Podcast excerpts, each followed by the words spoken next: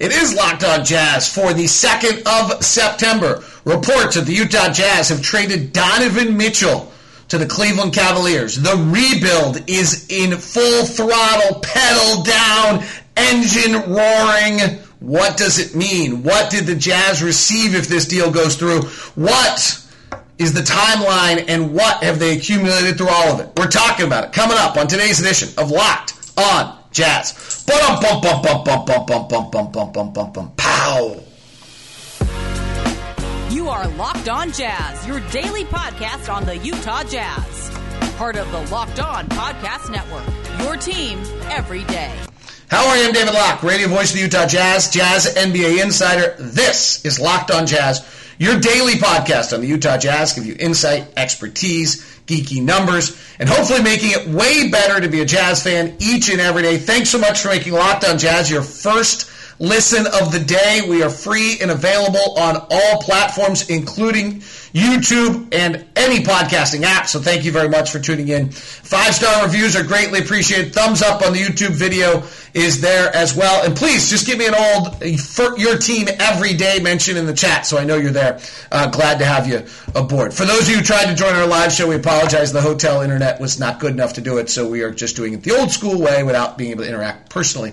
Uh, so the reports that came out yesterday, and apologize, this is a little later than I'd like to be on an emergency pod, but I was literally boarding a plane. For those of you in Salt Lake City, I was I was out at a B gate, so I mean I was like in Ogden, and I was on one of those little shuttles to a B gate when the news broke, um, and uh, actually did a Hans and Scotty interview while literally sitting on that bus. Uh, and then been with family, so haven't been able to react as as quickly as as maybe uh, I usually would have. So the, the reports are the Jazz have traded Donovan Mitchell to the Cleveland Cavaliers, not the New York Knicks, in exchange for an unprotected pick in 2025, 2027, 2029, pick swaps in 2026 and 2028.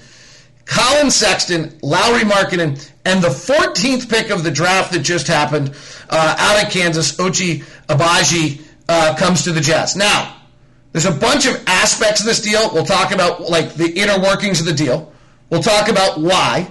We'll talk about who Collin Sexton and uh, Lauri Markkanen and why they're important if this, as reported, happens. We'll talk about the accumulation of picks in the two deals, and we'll talk about the timeline that the Jazz have. Uh, like how how long does a rebuild last? So all of that is is coming up for you uh, on the show today. Um, and and so we'll. Sorry, I think we're having a minor. I think I've got it figured out. T- hard to do things from the hotel. Uh, so he, here's what we've got for you on this. The first thing is uh, on the trade. I actually think the pick year, the pick accumulation is really important, and the pick years are important.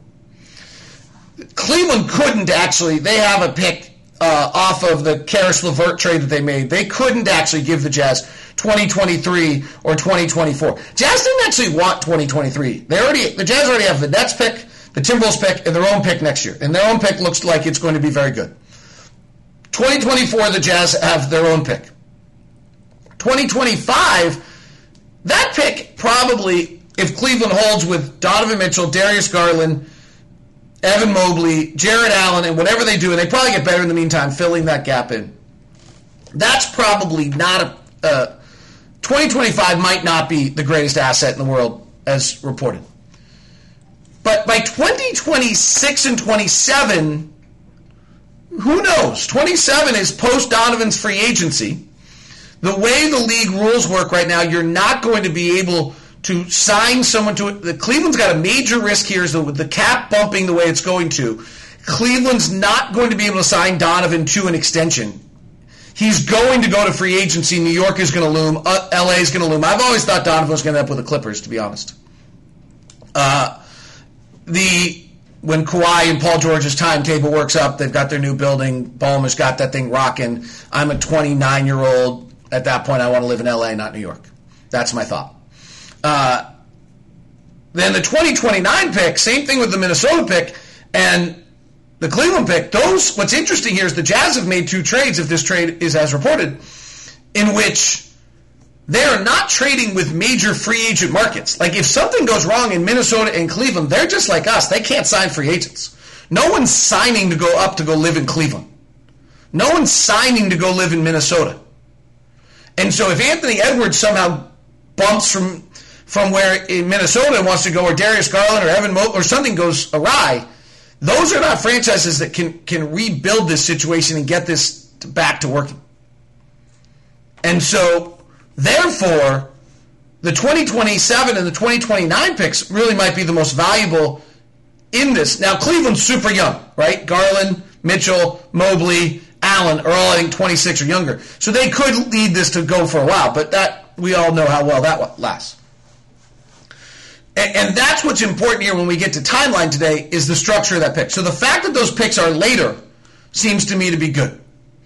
The other part of this is that Collin Sexton and Lauri Markkanen begin a timetable or at least a path of players. Sexton reportedly will be signing a four-year, $70 million deal. He's good. He's a former top 10 pick. He's got some point guard skills. He's not a natural point guard. He can really score. He scored his last full season. He scored over 37 times. And so there's a bunch of pieces. So there's your first piece is a young guard, young, athletic, scoring guard, six one, little smaller you might like, six six wingspan, so plus wingspan. That's your first piece. Now, in the Minnesota trade with Rudy Gobert, there weren't really pieces in a timeline. There weren't really pieces, right? Bolmaro's an interesting piece. Kessler was the first round draft pick, 22nd pick. Vanderbilt's a nice compliment. Malik Beasley, it, we'll see whether he stays with us or not. And we've already moved Patrick Beverley.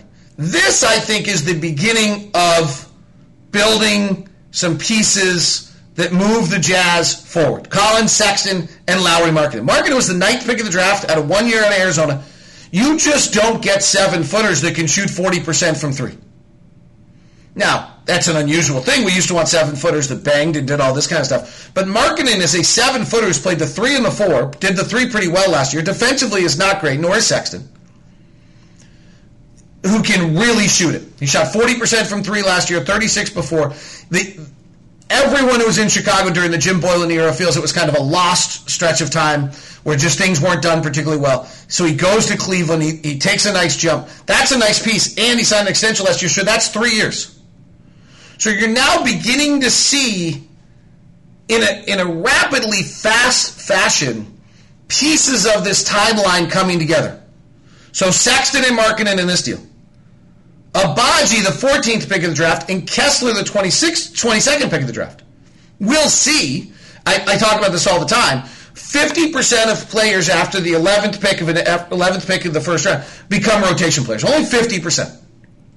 Maybe the Jazz got two of them. They weren't players. Danny's one of the great drafters of all time, Danny Ainge. But we and he didn't really make these picks. But he so these aren't probably under his. They're just picks that other people made, and we made trades with them. I don't think we certainly. I don't have the feeling that we went to Minnesota and said, "Hey, will you draft Walker Kessler, who's going to make a Rudy Gobert trade?" And we certainly didn't in late June say, "Hey, by the way, on September 1st, we're going to make a reported Donovan Mitchell trade with you. So could you draft?" Agbaji on that day.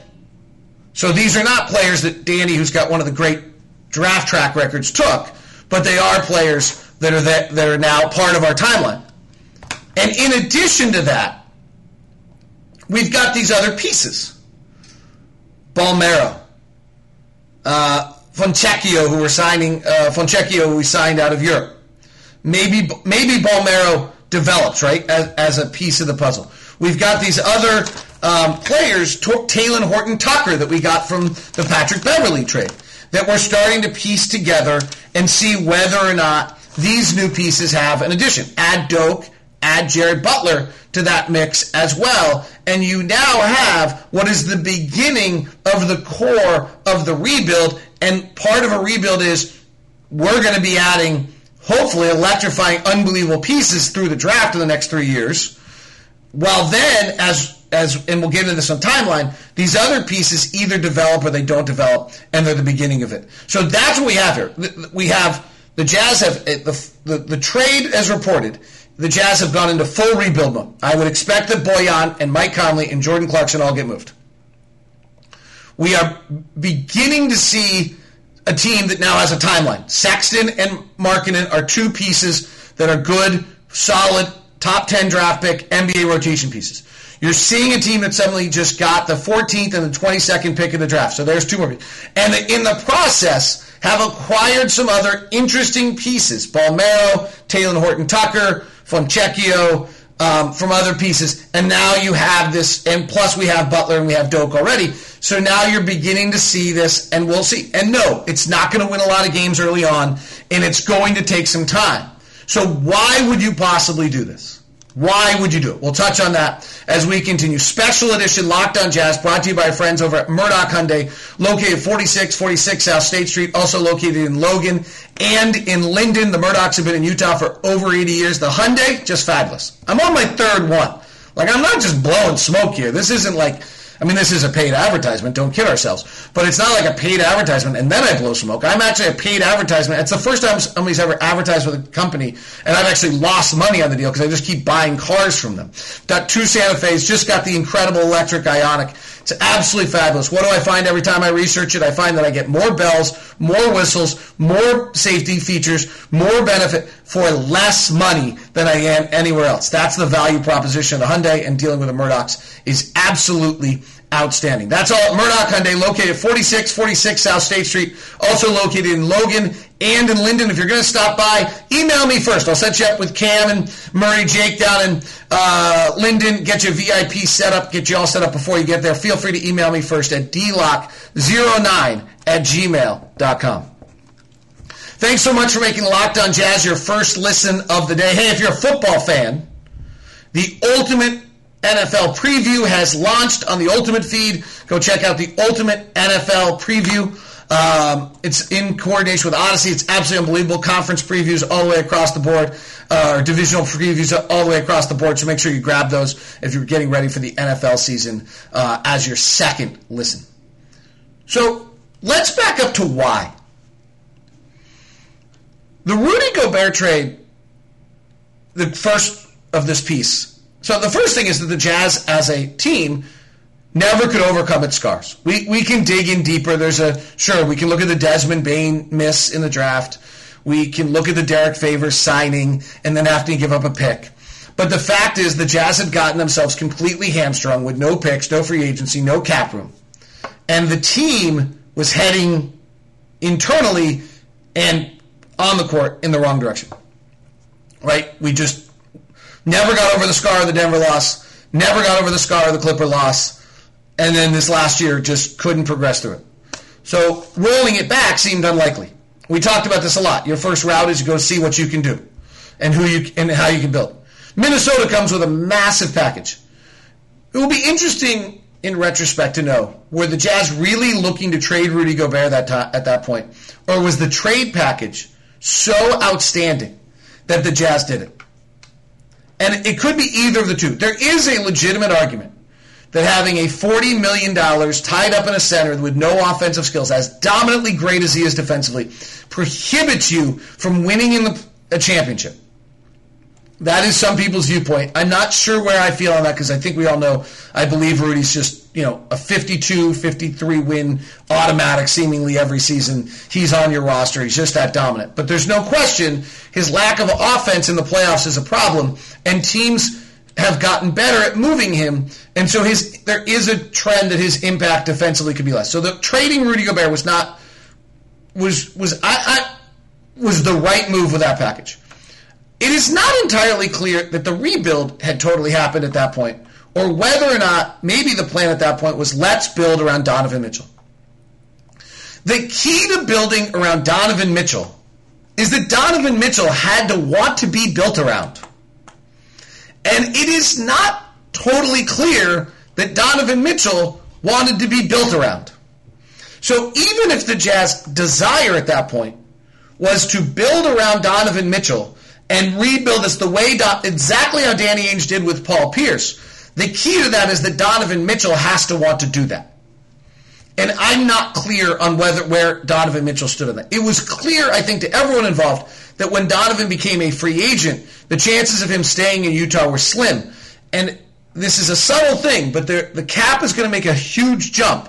And when the cap makes this huge jump, it means you will not be able to sign players to extensions to prevent them from going to free agency. So there's just zero chance that Donovan doesn't go to free agency when his player option comes up. So the Jazz could tr- could have tried to build around Donovan Mitchell if Donovan Mitchell was was willing, but they would have known his free agency was looming. It's not even clear that Donovan wanted to wait that long. At that point, because of this same situation with the free agency loom issue there and the inability to sign an extension, the, I missed on something. I thought that the Jazz could probably wait a year on this with both Rudy and Donovan and have their value be the exact same as it is today. On Rudy, I still think that might have been true unless the eight, unless some of the number trends that I've shared with you over the last year, where he's defending about 15% fewer shots a game and about 10% fewer shots a game at the rim, continue continue. Then then maybe not. But with Donovan, I'm not sure. If if you had not traded Donovan today, or if they don't trade Donovan when the deal goes officially, you would end up, I think, being beholden to New York, or at least the Charlottes, the Orlandos, if they were actually involved, the Clevelands could not have been as interested because if you're a year and a half away from his free agency or a year away from his free agency or two, it, it, it's a much more difficult task. Cleveland is saying, hey, we'll make a run at it now. If, in fact, you leave in free agency, we'll deal with that then. You're an incredible asset and you're worth it, and we'll get the years. But if we'd gotten further down the line, I think the Jazz are beholden to the Knicks at that point. So the Gobert trade, now the Donovan trade. Okay, so now why? But why still would we do this? We had two of the top 20 players in the NBA. If you're the Utah Jazz and you're trying to build to win a championship over the next, let's call it 20 years, you want to win a championship in the next, I know that sounds long. How is this, it all, the way the Utah Jazz the route by which, if you were a stockbroker, CEO, business plan, you're going to investors, you're saying we're going to win a championship, you're trying to build a model. The way you're going to do it, if you said we're going to go build through free agency, nobody would invest in the invest in it, right? Nobody would believe that. If you say we're going to do it through draft and asset movement, that's the answer. Trades. That's the only answer. We the biggest free agent we've ever signed in the history of our franchise is Bojan Bogdanovic, maybe Carlos Boozer. We're not going to be able to sign players as free agents. Same way Cleveland can't, same way Minnesota can't. Same way most. That's not unique to us, by the way. I, I hate that when it's talked about that way. It's about 23 of the 30 free franchises are not free agent destinations. Maybe even 25. So if we're going to start this process of trying to become a championship caliber franchise, to win a championship, and not just be 52 wins every year, I, have said it. Play by play announcer thinks 52 wins is great. Owner, GM, head coach, players, not so much. Fans, we had the poll question on our YouTube yesterday about that. So you're now going to try to build, get as many assets as you possibly can. Right now, what the Utah Jazz have done is they have Collin Sexton and Larry their first. They got two first round picks from last year, the 14th pick in Agbaji, the 22nd pick in Walker Kessler.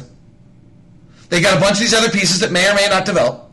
They have three first round, if this trade goes as reported, they have three first round picks in 2023. They have a first round pick in 2024 and maybe a pick swap there too. One of these years they have a pick swap. Maybe it's 2026 Minnesota. 2025, they now have the Cavaliers' first round pick. They have the Timberwolves first round pick, and they have the, their own first round pick. 2026, they have their pick, a pick swap, and I think that's where they have another Timberwolves pick swap. In 2027, they have their first round pick. They have Cleveland's first round pick if this goes as reported. They have Minnesota's first round pick, unprotected. 2028, they have the pick swap and their own. And 2029, they have their own first round pick. They have Minnesota's first round pick, protected one through five. Cleveland's unprotected. I think there's a real chance they have the Lakers 27 and 29 picks by the time we're done here. You might be able to get something with some protections for Mike Conley or Malik Beasley or Jordan Clarkson or also Bojan Bogdanovic. And by the time we're done, the Jazz should have 18 to 19 first round picks between now and 2029. That is your asset accumulation that you now start to use to build the franchise with these pieces and start to maneuver them and which of them work and which pick's valuable and how are we using this and, and, and how do we build this? And that is why you do this. You build the infrastructure with a Danny Ainge and a Justin Zanik and Ryan Smith's ownership, and then you bring in your head coach and Will Hardy, and you let him start to build this, and and you now build this with these massive accumulation of assets over th- this period of time. And that's why you do this. Because if you're trying to build a championship in Utah, this is the route you're taking and it's hard and it's painful and our 45 jerseys will loom in our closets and our 27 jerseys will loom in our closets and we'll have heartburn from it. There's no question. Those guys are great. Love them think they're terrific. Will be interesting to see what they do in their next spots. I'm super curious to watch donovan.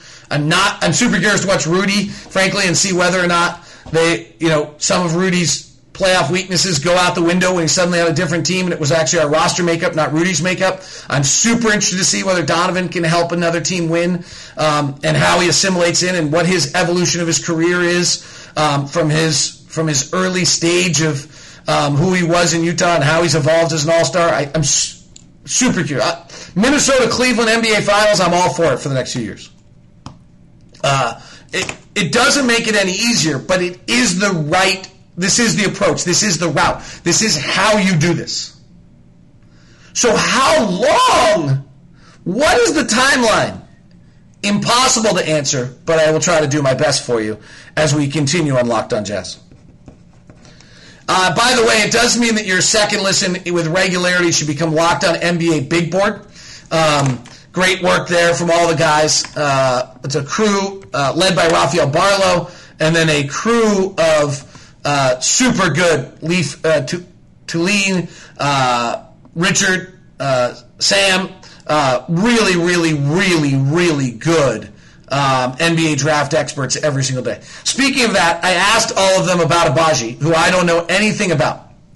Uh, Richard Stayman, who is uh, at Mavs Draft on Twitter, said, "Sharpshooter, really athletic, best in the open court. You'll see his head get to the rim on dunks always knows where his shooters are, cuts well too. More meaningfully, his defense is a question mark despite good physical abilities. If he improves there, he's a quality 3 and D guy.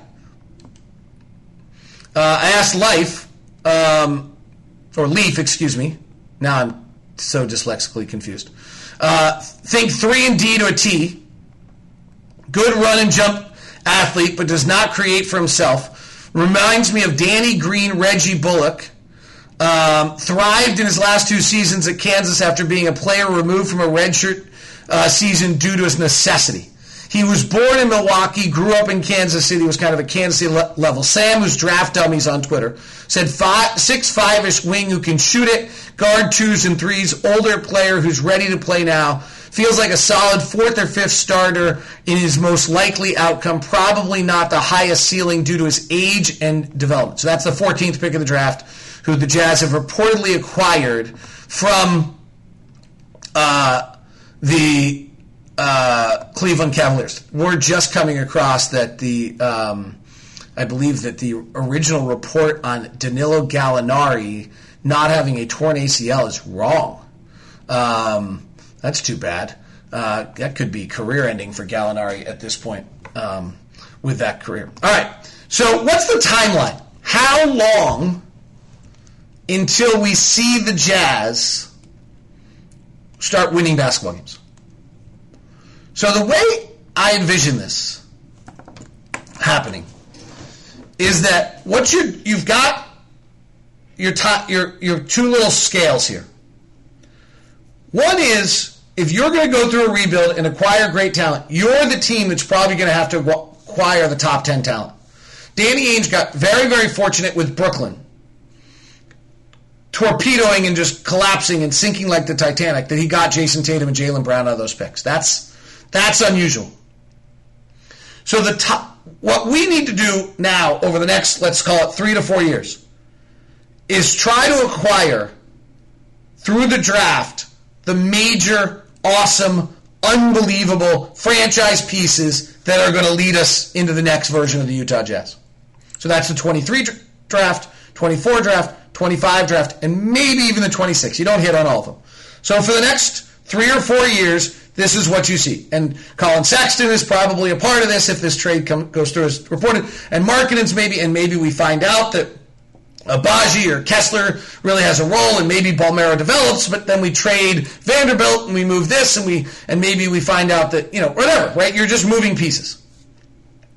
So after the Jazz have gone through acquiring draft picks for the next three to four seasons, and hopefully you have some of those pieces, right? We have our our version of whatever Jalen Green and um, uh, Jabari Smith and whoever Houston gets in this next year, or Cade Cunningham, or Jalen Ivey, whatever Detroit has, as they're doing the same thing. Then we start to rise up the win total in 2026, 2027, 2028, 2029, and the, these players are young and developing, they're building, and they're getting really, really good, and we're starting to really, really win. Now our draft picks don't have the same value. They're not top 10 picks, hopefully, anymore. This is where the way the Jazz have done this rebuild is so smart.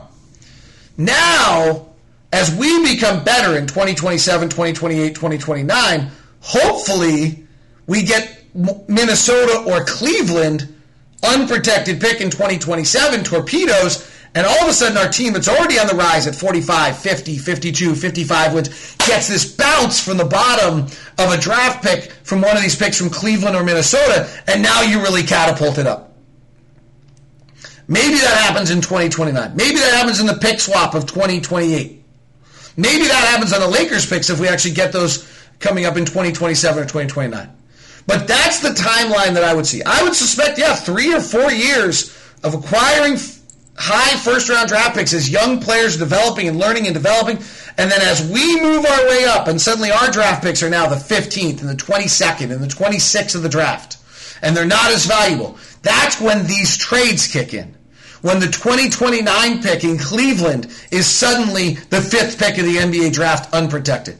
When the 2029 Timberwolves pick is suddenly the 10th pick of the draft unprotected and you're combining those to go get your next star. Or the 2027 pick of Cleveland is the 11th pick and the 2027 pick of Minnesota is the 14th pick and you have your own and you work it up to go get that next piece because it's clear what you need and there's perfect fits. That's the timeline that I see for how this works and how it's modeled and how it ideally comes together. So it yes, it's going to take it's there's some pain, but it's modeled in a fashion that if we can start the uptick, we are going to be our our backfill of talent is coming from these these picks. All right, those are the main things I had for you. Appreciate you very much. It is Locked On Jazz, your daily podcast on the Utah Jazz, Locked On Podcast Network, your team every day for your second listen Take a break from basketball. Go listen to the ultimate NFL preview and get ready for the NFL season. Or listen to Locked on Utes and Locked on Cougars with their big games this weekend. Have a great one. Talk to you later.